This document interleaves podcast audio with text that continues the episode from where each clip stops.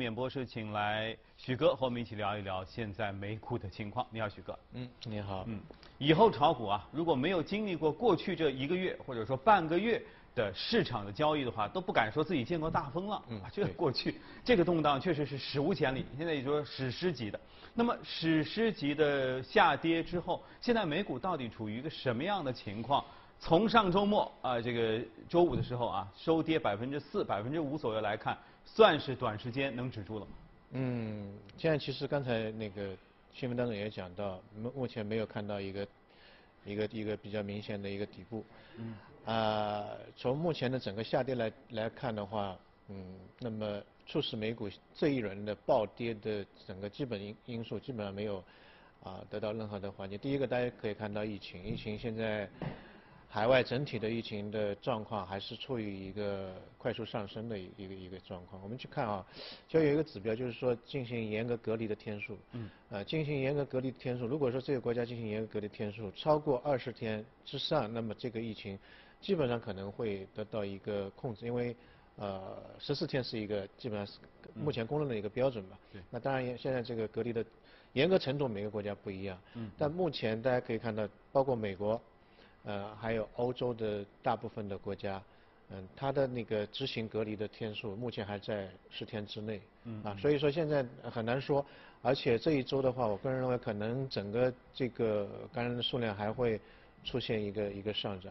那么另外一个呢，呃，大家可以看到在海外有一些国家，它的那个感染的死亡率非常高，因为呃目前全球的老龄化，特别是像欧洲的一些国家老龄化的情况非常严重。全球的三大的老龄化的国家，第一个是日本，日本好一点这一次的那个死亡率。嗯。但是我们看到像第二个第二名就是六十岁以上的，呃，这个老龄老龄人占到大概百分之二十八左右，大概是意大利啊，意大利现在情况是比较严重。第三个是德国，大概占到百分之二十七这个老龄化，因为这个新冠的病毒对于老年人的这个影响。呃，相对来说会比较大，所以对疫情的恐慌，目前整个市场当中还弥散着非常严重的一个情绪。我们以前在经济学当中有一个词叫做非理性繁荣，或者动物精神，是吧？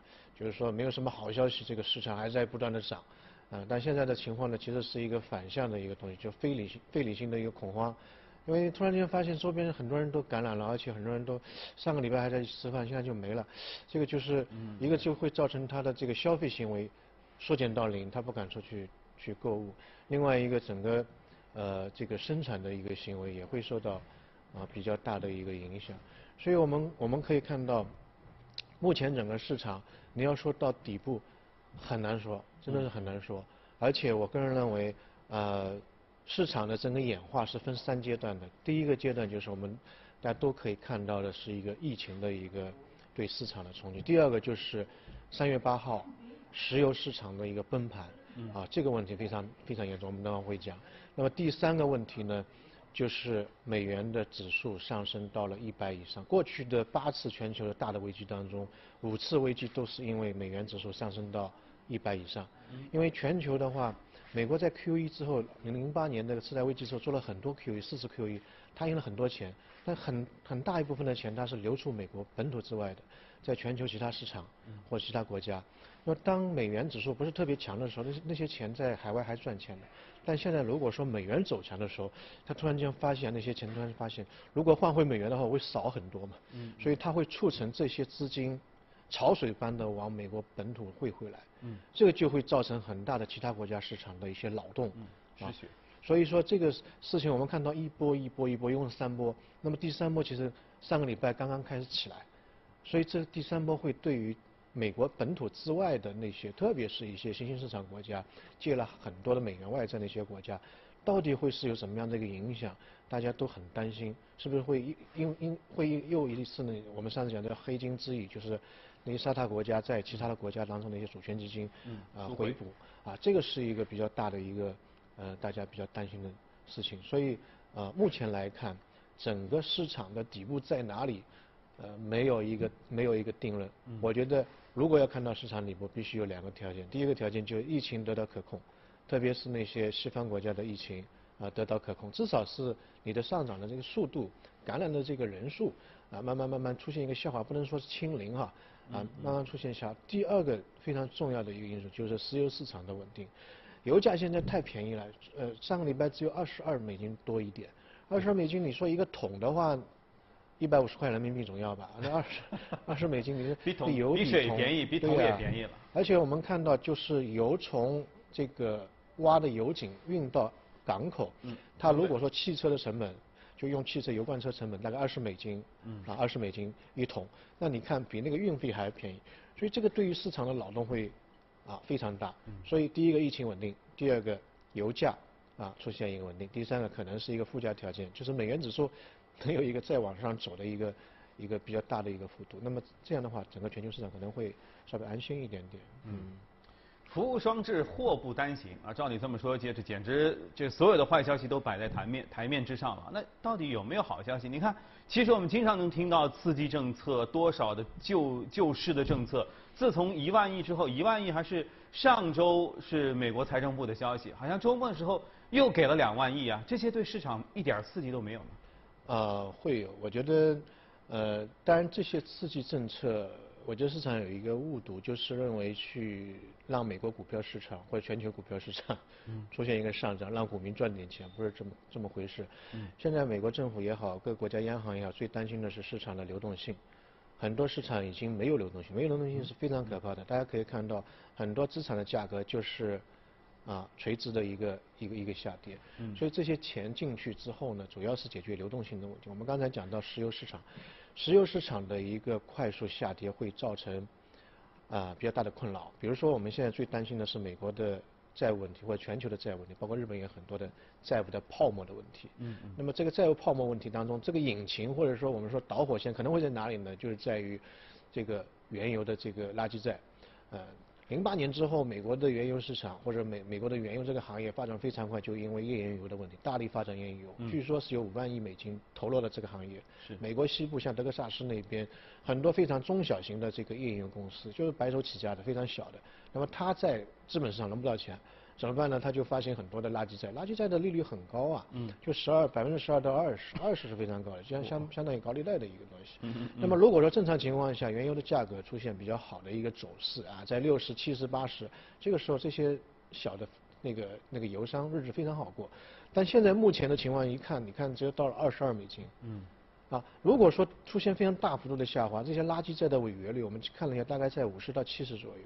也就是一半的钱是收收不回来的，那么这个就会造成垃圾债这个市场，也就是我们叫做垃这个债券的级别 BBB 以下的，这个方面的这个领域的这个泡沫可能率先会出现一个破裂，啊，所以说美联储它会紧急把这个利率降到零，那么你既有的债券的这个利率或者整个全球市场的这个利率会重心往下移，那你的负担稍微会会小一点，因为在垃圾债可能会影响到整个。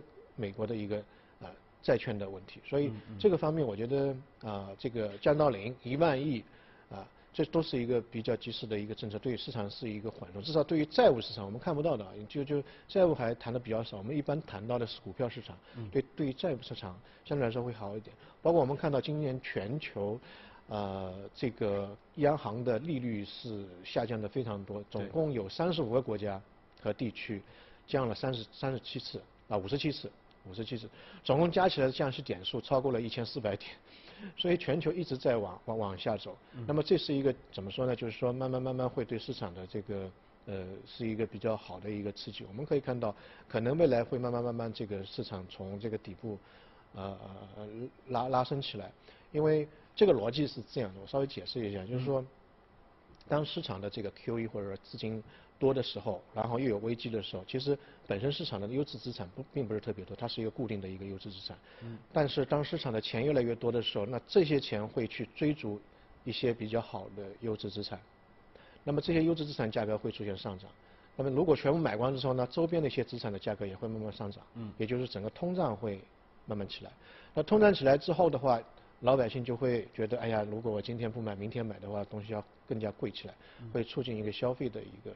抬头，那整个消费抬头之后，整个制造业生产就会起来，那整个全球的经济就就会复苏啊，慢慢慢慢就浮上水面了，啊，所以这个整个逻辑就就就是这样的。所以近期我一直跟一些朋友也说，就是看到一些好的资产，其实现在可能会慢慢是一个机会去去介入的一个时候。嗯。呃，按照您这个思路，近期看到一些好的资产是，比如说什么样的资产是好的资产？黄金吗？呃，黄金可能会会往往后推一点。我们研究过，就是当整个危机起来的时候，其实我们说避险资产一共是，啊，一个是美元，一个日元，然后一个一个黄金，这三大是避险资产。嗯。但黄金的话，我个人认为，如果说你要购置或者做一些配置的话，现在可能还不是时候。你买进之后，你你会觉得它也没有什么动动静，也没有什么上涨。啊，危机那么大，以前说大炮一响黄金慢了，但是黄金一点都没动。原因在什么地方？就就在于黄金它只是对通胀，但目前全球啊未来的一段时间，因为疫情的一个影响，或者因为一个流动性的一个影响，可能会产生一个通缩，或者说是通胀的这个幅度会减小，因为没人消费嘛，嗯，对吧？那个生产的活动会会会萎缩嘛，所以它的那个通胀的 CPI 的指数会逐步的下滑。这个时候黄金好像没有什么优势，嗯，但是你看美国是一点二万亿的资金滑下去。啊，西班牙、意大利啊，或者英国啊，这个很多的资金都在往市场里面推。嗯。那全球的这个整个资产包就这么一点点，你大量的钱进去之后，那就会造成通胀在后期，特别是 QE 真正执行钱到位之后，嗯，这个通胀会起来。我们看零八年的历史也是这样的。嗯。零八年次贷危机起来之后，黄金的价格没有上涨，嗯，反而出现了半年以上的下跌。嗯。原因就在于那个时候也是一个通缩。啊，大家都很害怕，通这个钱少了嘛，我我减少一点消费行为嘛，危机来了嘛，啊要过冬了，但后期一看，哎市场钱那么多，所有的钱都进来了，整个价格就在上上涨，这个时候，大家的整个消费行为起来之后，所有的资产都会出现一个上涨，这个时候，大家可以看到黄金可能是在后面，所以整体的这个布局，我们看那个这个避险资产布局，第一步是美元，嗯。啊美元后面是日元，日元后面是黄金，基本上按这个这个步骤。啊，去去去走的一个一个情况，节奏上也是按照这个来的。啊，对对对。那么还有一个我想嗯想讲的一个事情，就是说现在大家可以看到，整个全球好的资产真的太多了，或者说便宜的东西太多了。嗯。就我刚才讲的，可能是有一个非理性的一个一个下跌。嗯。包括你现在呃。这个上周和前一周，你看到巴菲特都被套了很多，他买一个就是套一个，买一个套一个。对。我们看到那个达美达美航空，它是进去抄底的，是四十三块啊，四十七块钱抄底的。嗯。现在达美航空是是二十三块，也就是你现在买的可以比巴菲特还更厉害一点。嗯。如果要赚钱，你先赚钱，他还套着呢。对。但是我个人认为还是有风险，还是有风险。包括我们看到上一周那个货币市场都会受到很大影响，像澳元。澳元的汇率现在已经很低了，呃，对人民币大概是上个礼拜最低是三三点九比比一，也就是三块九毛钱的人民币买一个澳元，可能很多啊。对，很多人没概念，什么概念？就是我之前一个朋友移民，他当时移民的时候换澳币，澳币的时候是七块钱比一个，有七块人民币换一个澳币，嗯嗯，啊，现在看太低了，腰斩啊。对，那可能这个还是比较远。如果说上周的话，这一周的情况。澳币的整个货币贬值就是百分之十二，啊，你看货币啊，不是股票，这个是非常大的，啊，那另外一个像英镑，英镑也是贬了百分之十十点五，这个幅度啊非常大，非常大。那么另外一个，我们看到原油，还有一些那个股票，啊，股票，呃，最近大家去看那个嘉年华的股票，啊，嘉年华股票大概跌了六分之一，嘉年华就是那个游轮嘛，啊，现在 这个没有人。敢去做游轮，嗯，但是这些资产都是非常优质，本身它的游轮还在海上，对吧？嗯，啊，整个运营的班子，整个那个东西都还在那边，核心技术也在那边，啊，客户也在那边，无非是因为疫情的这个影响，嗯，所以突然间造成它的价格啊跌到了只有六分之一的水平，所以这些的资产。啊，都是我个人认为都是优质资产，当然有价值。它已经应该说它的股价已经不能够反映它的价值，已经低于它的价值水平一点点，啊一点点。所以现在目前市场上都是一个怎么说呢？很多很多，大家去便宜的看，便宜货到处是，但是呢，现在可能还不是一个介入的时候。所以我之前有一个观点，刚才我们节目当中开头的时候也讲，啊，可能我们这一辈子很少见过这么惨烈的一种状况，十天当中。四次垄断，整个这个巴菲特都觉得八十九岁还是最后两年活得最好。你看那么多的东西，对吧？嗯。啊，但是呢，可能是最坏的时代，也是一个最好的时代。我们可以看到未来的，呃，如果说它见底了，或者整个市场的这个情绪稳定了，嗯，啊，很多人就去回补这个仓位的话，啊，你会看到整个市场，呃，这些优质资产的反弹的力度，啊，会会会会非常大，因为这一轮我们我们有一个有一个感受，就是说，过去无论八九年啊八七年的那个股灾也好，两千年的科网股泡沫破灭也好，嗯，啊呃零八年的次贷危机也好，它进入到就是说牛熊分界线，美国的牛牛熊分界线就是股市跌百分之二十嘛，嗯啊最最短的是八七年那个股灾，大概是用了呃用了八十七天时间进入到牛熊分界线，嗯。啊。那么这一次的话，我们看只用用了几天呢？只用了十六天，十六十六天就就进入到牛熊的分界，原因在什么地方呢？一个就是呃它的整个离上一次零八年的次贷危机的时间周期实在太长了，嗯嗯，中经过了十二年，一般是八年到十一年，十二年。第二个呢，就是说整个目前全球的整个商业模式啊或者科技的这个模式，它其实是建立在一个互联网的基础之上，嗯，跟八七年不一样，跟两千年也是不一样，大量的互联网，而且网速又非常快，所以过去的一些小的危机马上能够被反映出来，而且非常高效率的被抹平，嗯嗯，那么就像一个很久不生病的人。突然间生一场病，那必然是一个比较大的病。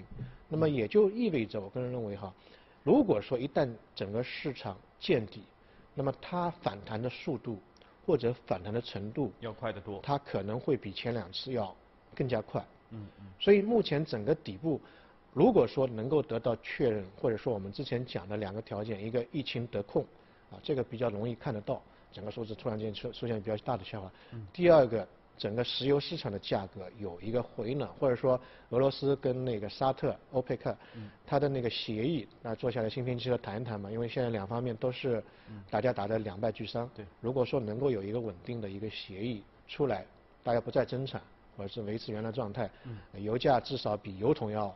贵一点，比运费贵一点，比水贵一点。啊，对对，这个时候大家都觉得啊 OK 了，这个时候我觉得也是一个标志。另外一个就是美元的指数不要再恐慌性的上涨，美元指数的上涨上个礼拜涨得太凶了，所以造成很多新兴市场的那些资金草木皆兵，现在是非常恐慌。如果说这三个条件都得到满足的话，啊，我觉得那个时候的资金或者那子弹可以上膛了，那个时候可能是一个真的是过去三十三年从八七年到现在非常难得一见的。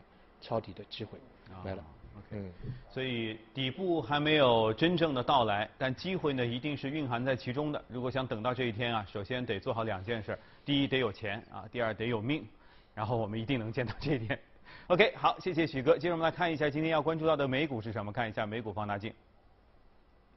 好，今天要说到是一家游戏公司啊，这个游戏公司宅经济啊，待在家里不能出去的话，那显然这应该是都是非常利好的一种行业。对对对，您讲的非常好。那个啊，因为刚才新闻当中也讲到，就是你你如果说疫情或者恐慌的情绪越来越严重，或者隔离的手段越来越严格的背景之下，嗯，那么宅在家里干嘛呢？就是我觉得游戏是一个可以利用。啊，碎片化时间，而且开支也不会太大，是吧？你你当然你卖的太贵的装备是另外一回事。嗯嗯。所以这是一个呃，怎怎么说呢？在在近阶段我们可以看到的是一个一个热点，所以我们想讲游戏这这个行业，包括现在很多大的一些呃门户类的网站，包括刚才讲到的一个腾讯，腾讯去年四季度的。